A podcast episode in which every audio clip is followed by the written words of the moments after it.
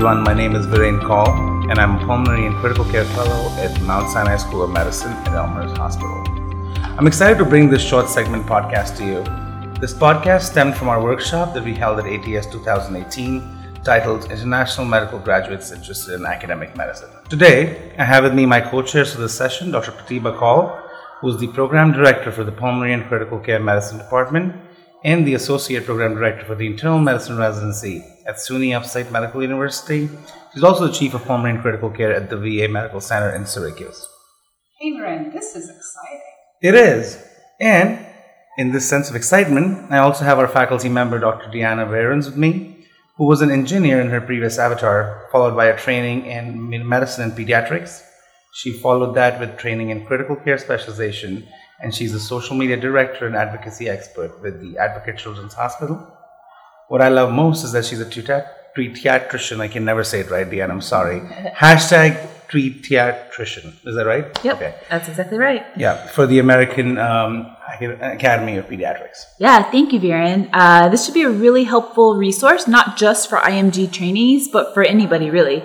You had quite the panel that you put together yesterday. I'd also like to add that you are such a strong he for she supporter. We use the hashtag he for she on social media, and I really appreciate that about you. Thank you, Deanna. The honor is actually totally mine, but I'm super excited to have you here with me today. So, my goal with this podcast for both of you was that I wanted to interview you to share the best tips from our session yesterday there was a lot of exciting, I thought, uh, opinions and comments that you all had, but we'll consolidate that into seven tips that we'll share with our uh, listeners. And the uh, target audience is international graduates who are interested in uh, careers in academic medicine. Uh, yeah, so I started with a career in engineering, actually, and my initial goal was to design medical equipment. So I started with a intent to do a combined MD PhD program for biomedical design. But in the course of uh, completing my master's project, I com- decided that the clinical care stuff was more interesting to me. Uh, from there, I went to medical school, still in Illinois. Um, and after that, I really wanted to go somewhere where I could be exposed to a wide variety of people and cultures. So I ended up doing a combined med peds program in Miami, where I ended up meeting a lot of international medical graduates and became very, very close friends with a lot of them as well. Um, from there, I ended up doing a pediatric critical care fellowship in Washington University in St. Louis and realized that the engineering work that I had done prior was really helpful um, in critical care because a lot of what we do is physics and waveforms and equations. And so I make all of my fellows do all the equations with me. Now I'm working um, as a faculty member in Chicago. I initially started at University of Illinois, and there's a pretty high percentage of international medical graduates at that institution, partly because it's at an institution that really draws people with interest in social justice, and partly because they want to promote um, all kinds of people who will go on and practice medicine. And I've realized over time that there's an importance of including people from all backgrounds on a healthcare team. And I really appreciate the insight and experience and productivity that um, international, medical grad- international medical graduates can bring to the team. Wow, that's impressive. I can only hope I have a trajectory like that. I feel like I've just I've had a very short, relatively limited experience so far. But thank you for sharing that with me. And uh, Pratibha, would you mind sharing uh, with our uh, listeners your journey and how you came to make the decisions that you did along the way? Absolutely. And I have to tell you, many, many years ago, when I came, I did my med school in India and I landed in New York City for my training. I did my residency in, in internal medicine and then went on to do fellowship in New York City as well. And I was I was there, I met a lot of people. A lot of them were IMGs, and um, and I got a lot of mentors who helped me to become a good clinician, and as well as mentored me towards my journey as an educator. Um, after a few years, I moved on to Syracuse and continued that journey, and I'm very fortunate now to be actively involved in education. And currently, I am the program director for pulmonary and critical care fellowship program at uh, SUNY Upstate Medical Center in Syracuse. And I also am the associate program director for the internal medicine uh, residency program. In my role as the APD, I serve as an advisor for you know one third of the residents who I meet on a six monthly basis, and I do hope that my trainees see in me the mentor that I have had. That is that is actually very deep, and I'm not trying to be funny. That really was very deep. I saw I forgot to read my lines, and we're going to actually increase, include this in the podcast, which is okay. Sorry, guys. All right. So very interesting, right, to see how you've come around a full circle this whole time, and um, I think it's time that we delve into the tips. And I think the biggest tip that I, I'll start with what I heard from you is um, it's so important to invest time and effort into having good mentors. Uh, I think that's pretty key, right? What do you right. think? Sorry. Uh, so the common misconception, I think, is that you only need one mentor, which isn't true. And a lot of people think of their one mentor as either the research mentor or the mentor that they just got assigned to at the beginning of residency or fellowship program. But in my career, I've tried to seek out a number of people to try to um, shape the way that I wanted my career to go. So you can have multiple mentors and things like clinical men, uh, clinical mentor, research mentor, life mentor, and these people can help you out even if they're not at your institution, even if there's somebody that you met on Twitter or um, in other non-conventional ways. I have no idea what you're talking about. I, I didn't meet anybody on Twitter, guys. I don't know what she's talking about. Mm, yeah. Um, and then the other thing that I would say is that um, once you're at a later stage in your career, people are going to come to you to be a mentor. And I've learned just as much from the people that I have been fortunate enough to mentor as I have from the people that have been my mentors. So I encourage people to continue that as a process throughout their career. And even high level people need mentors. And I also want to add that most senior faculty love to mentor, and especially they love to mentor these uh, residents or fellows who are really talented and they're really motivated. So please don't feel shy. Just connect with them. Speak up, explore and connect with the faculty to see if they have the same interests that you share and explore other commitments.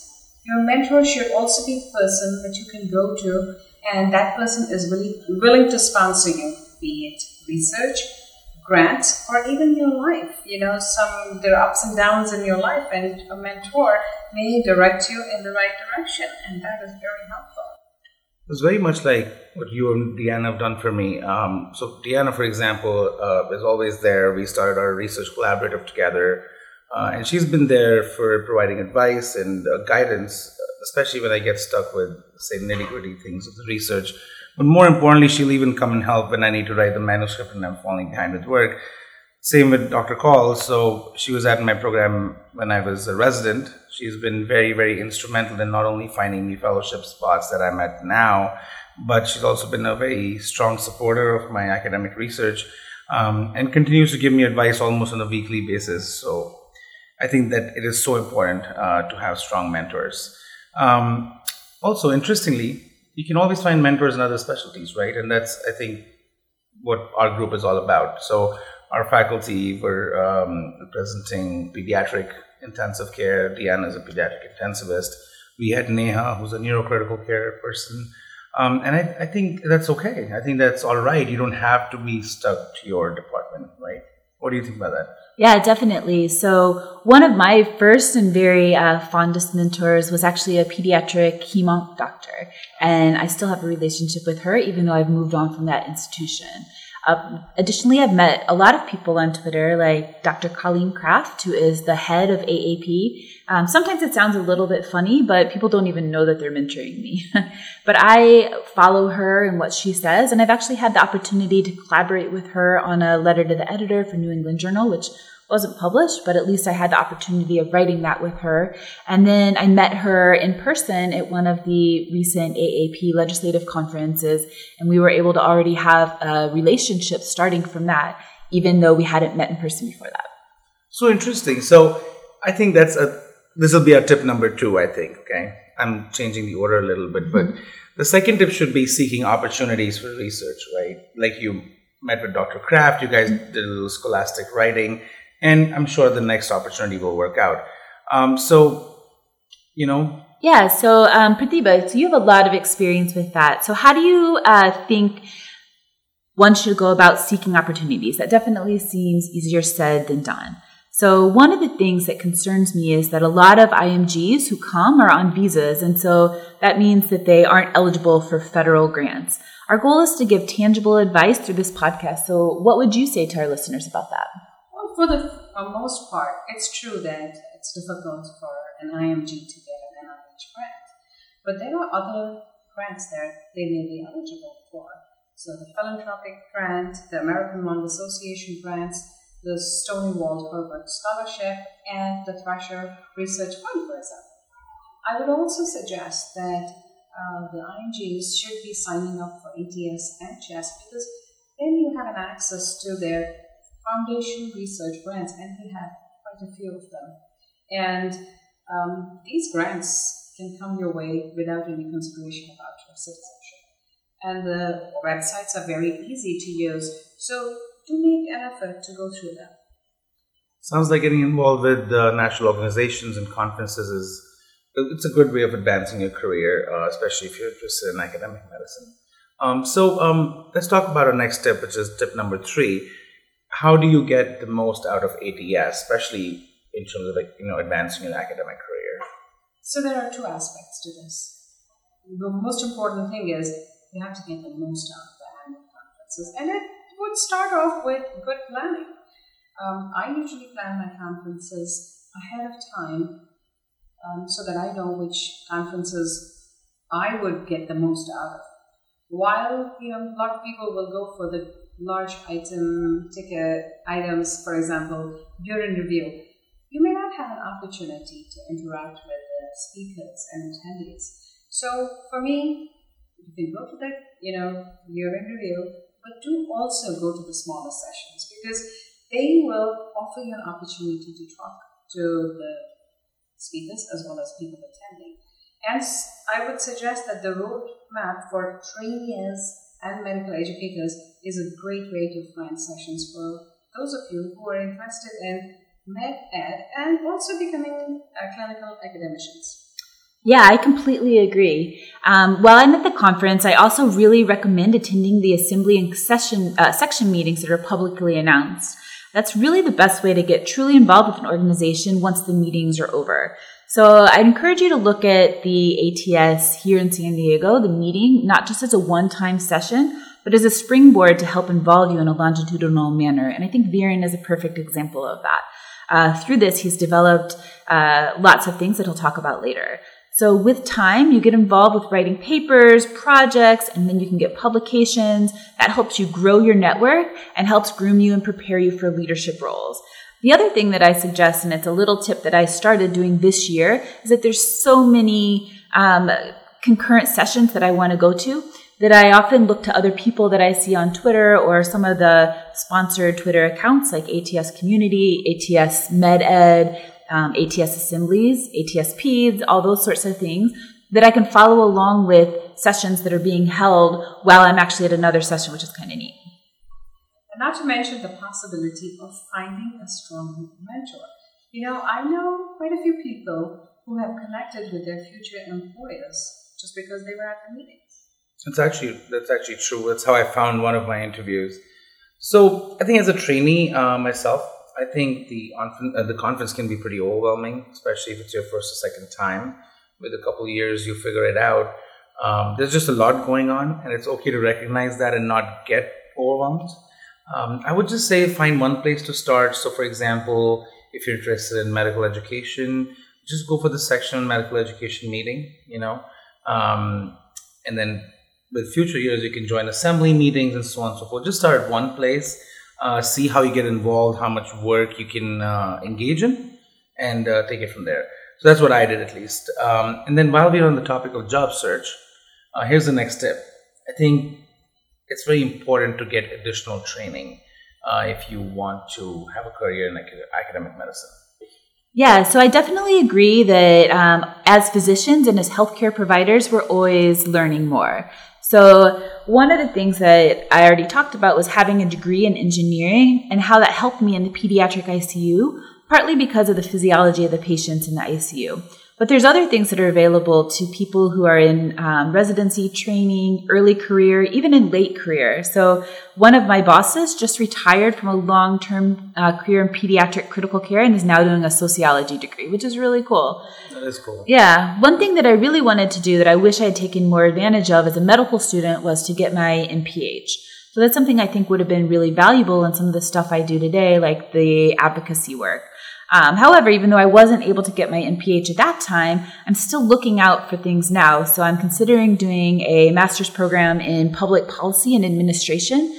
So even though, um, you know, you may have one thing that passes you by, there's always opportunities and there's always opportunities to learn. So I'd encourage listeners to reach out to their programs and also inquire about what um, programs are available. So there are certain fellowships and certain residencies that will support you while you're doing your fellowship during, or sorry, while you're doing a master's project during training. So you can also discuss um, covering some of the costs with your institution.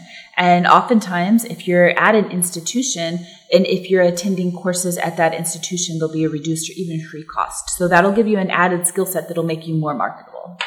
I totally agree. And, you know, I have to say that as a program director, if I see candidates who have additional degrees, I know that they're going to be very productive and their skill sets will be very useful. So um, I would probably be more attracted to them.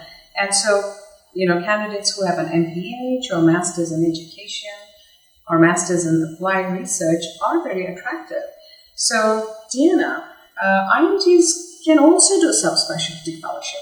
For example, they can go on to do a fellowship in sleep, in interventional pulmonology, transplant, interstitial lung disease, pulmonary hypertension, you name it, and they will have an edge over other candidates once they're looking for employment, and especially if they're looking for an academic position. Yeah, definitely. That's such a hard thing to break into, and any advantage will help. Uh, one thing that I would say is for those on J1 visas, uh, you really need to speak to someone who is an immigration specialist in addition to things like, in addition to other people like your mentors and colleagues, because there's very complicated rules that go along with this.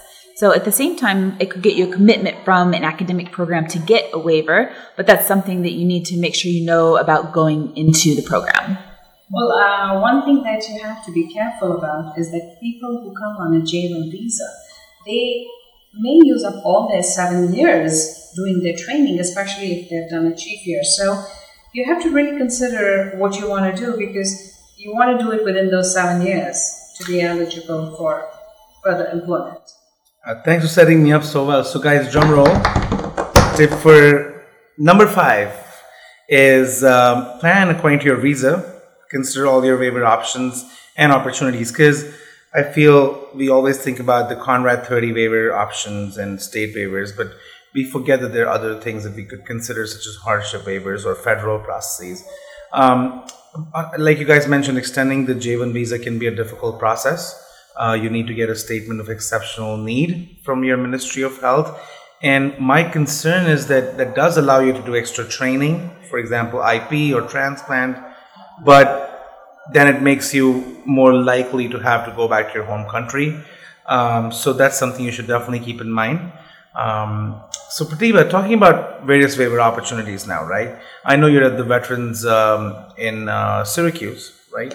Uh, so how do you think, um, uh, how do you feel about people considering uh, a federal waiver for an academic position?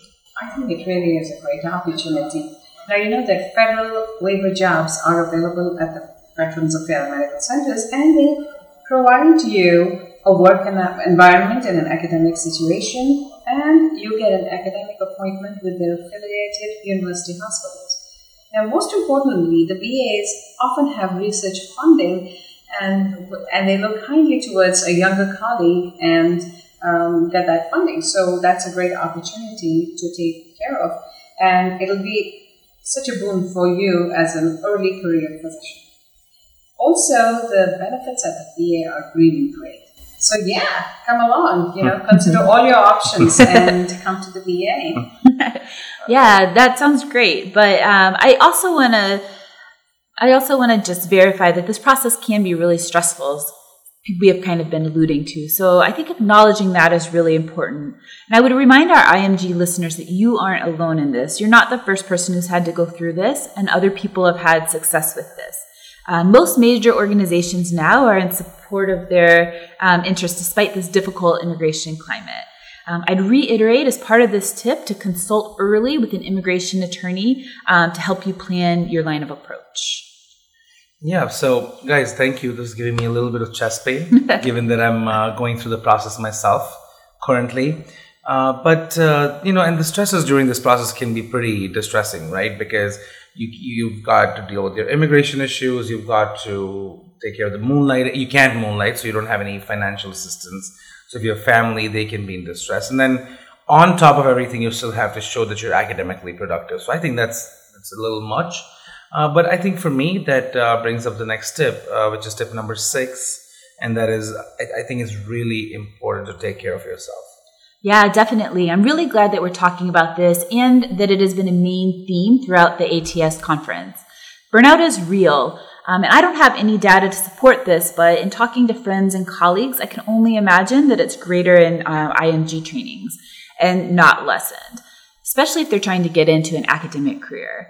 So, what I like to remind my residents and fellows is that life isn't a sprint, it's a marathon. And sometimes I mean that literally because some people find joy in running. uh, for me, I like traveling. So, my husband and I are passionate travelers and we like to go all over the world. In fact, we just got back from Paris the weekend before this account. I saw the so. pictures. Guess where I saw the pictures? Uh, Twitter. Twitter. Exactly. That's right. um, I also like to um, remind myself of something that my mom told me, which was when I was kind of complaining about the years that I had put into training since I did the engineering degree and the master's and the combined residency and the fellowship. And I was saying, gosh, I'm going to, you know, by the time I get my first job, I'm going to be 35. And she said, you know what? You're going to be 35 anyway. You might as well be doing something that you like to do. So it's something that I have used for a long time and something that I tell my residents now. The other thing I'd just say is take care of yourself your family, your friends, spend time with them. Uh, make sure you don't lose sight of who you are as a person. And then finally, I would like to say to find something in medicine that you're passionate about. So for me, finding my niche in the advocacy pathway is something that soothes my soul. I really feel like I'm helping out a group of people that needs my help and that um, I wouldn't be able to connect with otherwise. Yeah, you know, instead of looking at it, at it as a work-life balance, I think the way to look at it is like work, work-life coordination, and that will help you prevent burnout. Now, remember, there are about 48% of U.S. critical care physicians who report burnout, and work is fine, but I really think your personal priorities should always be kept now, I find that having a plan over short, mid, and long term is very useful. Now, you can't always achieve all your targets. So, if you don't get something done on time, don't beat yourself up.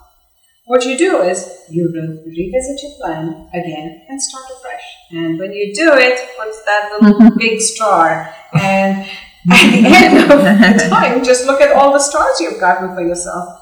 Remember that medicine in the ICU is adaptable. So why not our lives? You know, don't be too hard on yourself. You will eventually get it.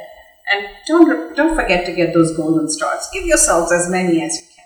You know who needs a gold star? Actually, I don't think it's part of our discussed script. Sorry, listeners, but I think Odalis needs a gold star. Yes, definitely. So, just for all our listeners, Odalis is, uh, you know, uh, she's uh, helping coordinate all the activities for the MIT committee and uh, I think she's been pretty much perpetually harassed by us for the last six months. So thank you. You should, you also get everybody gets a gold star. We're all very happy people here. Everybody gets a gold star at ATS 2018. There's also puppies, by the way. So next year there'll be more puppies. So do come for ATS. It's our number one goal. Next year, more yes. puppies. So, but thank you both, and thank you, Alice, for being uh, such supportive faculty members and um, staff. So it's reassuring, though, to hear from a training standpoint uh, that that's what your perspective is. So so let's move on to the last tip. You know, I'll Kaul this the trademark Viren call 5S approach to networking. So Viren, what is this 5S approach? So there's five S's, right? So there's show up, say hello, stay in touch, say yes, and then please engage with social media because I truly feel that's where the future of medical education and medicine in general is going. I knew you'd put one of those uh, S's for social media. Absolutely, I was keeping the best for the last. So, uh, but and, and, you know, also we have short forms for everything. So uh, I think it's it's important that um, something that is as fruitful as networking should have its own set of short forms. I totally agree. And you know, networking opens your doors to finding mentors. You know, people who help you. It could, doesn't have to be people who are senior to you. It could be just collaborating with your peers and remember you can create so many new ideas. So it's very, very important. And I can see the reason we are all here is because of the networking that has been going on. But you have to remember that the first and the most important thing to do is to show up if you're not at the meetings, nothing will happen. So be at the meetings, come up for the briefings, conference calls, whatever you have. You have to find the time. I know you're busy with whatever you're doing, but these are opportunities that you cannot let go. So do come for the meetings. And once you're there, I'm, i can assure you, you will get there. Good things happen. Things will happen. Good things happen. Yeah, I'd like to expound on that just a little bit. So, yeah. I actually found networking uh, to be something that's kind of an unexpected boon for my life too. So, I think of networking not as like what can Viren do for me, but how do I get to know Viren and Pratibha as people, and how can we figure out if we have interests that align. So, for instance, I got my current job because I knew the wife of one of the um, attendings who is where I work now. And that helped me get a foot in the door. It didn't get me the job, but it got me the opportunity to meet someone to get to the yeah. job. Right. And then a lot of the things that I've had in advocacy have also been through networking through the American Academy of Pediatrics, through the Tweediatrician. So a lot of the networking that we do is on social media. And if you follow hashtags and kind of keep your finger on the pulse of what's going on, you can learn a lot of stuff. And uh, I do appreciate the saying, the early bird catches the worm. All right. So um, I love that you were on a roll there, and then you uh, went totally Animal Planet on this podcast. So, um, but you know, moving on, moving on. Um, talking about the second, um, the next S is say hello and ask questions. So you know, you'll be able to find mentors like this, collaborators, and it's not just on social media. It's it's in person at meetings. Um, and in fact, I learned this um, at a session at the last ATS, and that was my springboard for getting involved in ATS. Um, so I think you should make it a point to introduce yourself to at least one new person in every session. Uh, that's I, that's what I advise. Yeah, you know, I agree. When you come to a room full of strangers, you suddenly will become uncomfortable. But you're not the only one who's uncomfortable. Other people there are probably feeling the same way, except you may not know that. So it's very, very important that you go to people, say hello, and they'll be actually grateful that you started the conversation, and it'll be a nice session after that. Yeah, and that's quite literally how this workshop came together. You know, it was in a room full of new people I hadn't met at ATS, and you know, ideas started flowing. And here we are together with a session with 18 faculty members. So I think super excited uh, to see that this actually this tip actually works, right? Um, so, Deanna, you want to do the next S? Yeah, so sorry, I got um, distracted by the puppies outside. So, uh, the next of the S's is to stay in touch. So not just with faculty, but also with your co-fellows. So the critical care pulmonary com- uh, community, the PICU community is a pretty small community, and you're going to run into these people over and over again over the course of your career and over the course of just being friends. Um, so I'd also recommend investing in business cards and for me, really giving out my Twitter handle. So remember that persistence pays. So Viren's done an incredible job with this. So he managed to bring together 18 different faculty members in a variety of ways all across the US. That's just incredible. Thanks, Deanna. It's been an incredible opportunity to work with both of you and our faculty team. Um, it's actually really interesting when you get to see all these great ideas come together, which I don't think any one of us would individually come up with. Uh, and mostly, I think our listeners will benefit from your combined expertise uh, that we are sharing on behalf of our huge team, right? Yeah, I totally agree. And don't think that since I am a little bit senior physician that I have nothing to learn from you. I think it's a great opportunity and I have experienced so much working with you and it has been a great learning experience for me too. All right. So now that we've managed to stay in touch with you know the people we met at these sessions, I think the next S, uh, and this is important, is to say yes and say yes strategically, right? Uh, so what I mean by that is I feel earlier in your careers we should, as, as you know, people looking for opportunities, I think it's okay, it's important to say yes to whatever comes your way. But but what I would say is work on it, commit to it, and then deliver. Don't just say yes and not follow through.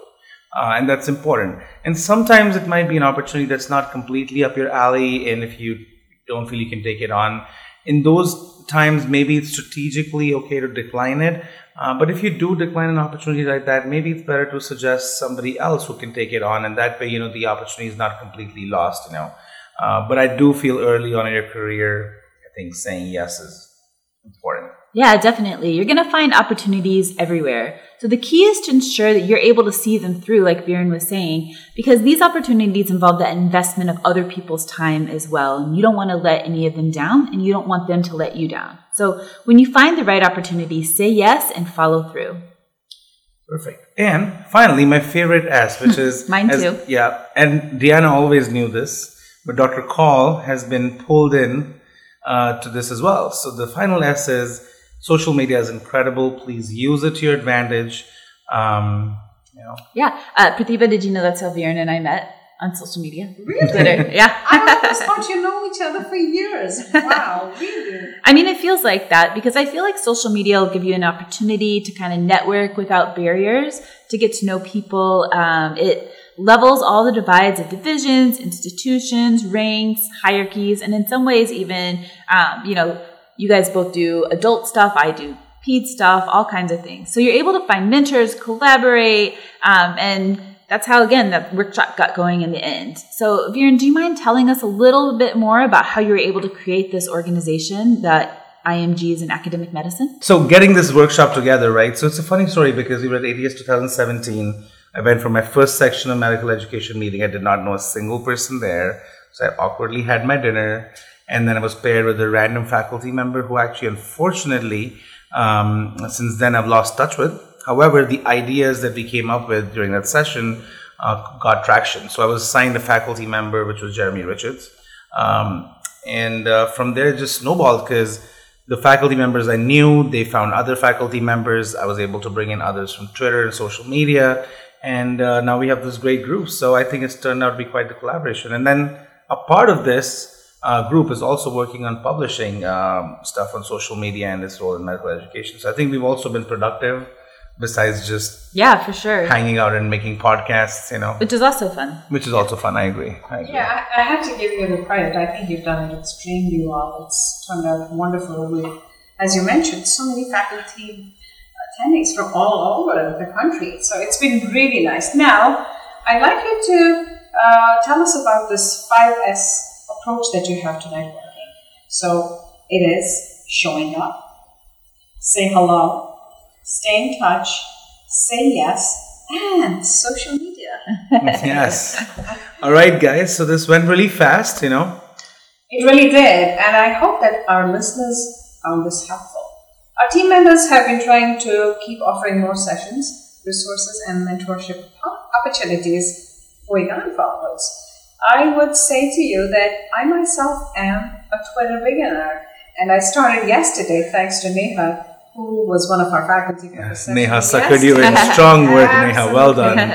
and since then, a lot of attendees from our session yesterday have already emailed me that they really enjoyed the session and they found me on Twitter. I can't escape it. I, I, really am excited about starting new partnerships there on. I really think this was very helpful. Yeah, I agree. Um, thanks, Pratibha. For me, it was a really amazing time hosting the session with the both of you guys and with our uh, sound editor over here. And I really appreciate everything that you've done and all of our looking, and I look forward to all of our work together. Thanks, everybody. Dr. Kaul, Dr. Behrens, and Dallas. Um, and well, listeners, before we let you go, let me go over our seven high yield tips from our session yesterday uh, at ATS 2018. Uh, I'm sorry, I'm early dementia.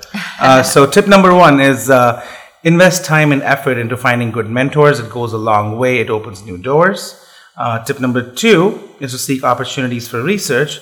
Um, make sure to check, uh, check out the various organizations' foundation grants. ATS has a bunch of foundation grants uh, in different uh, specialties with different diseases. Uh, it's a great place to start um, trying and find sponsors for yourself. Uh, the others I mentioned in our podcast early on. Tip number three is to get involved with national organizations. Uh, start at the international conference, attend meetings, go for assembly meetings, and find networking opportunities there that kind of translate into involvement over the year as well. Uh, tip number four is to gain additional training. So, be it degrees or fellowships, or you know, even just um, trying to like get additional expertise. Tip number five is to plan according to your visa. Uh, consider all waiver opportunities, such as federal waivers. Tip number six, I would take, I would really, really focus on this is to take care of care of yourself. Uh, a burnt out physician or provider is no good to anybody. So please, please take care of yourself. And tip number seven is my trademark 5S approach to networking. Show up, say hello, say yes, and uh, stay in touch with your mentors that you find along the way. And most importantly, remember to use the power of social media. So thank you, everybody, and uh, we'll talk to you at ATS 2019. Yeah, thank you. All right, guys.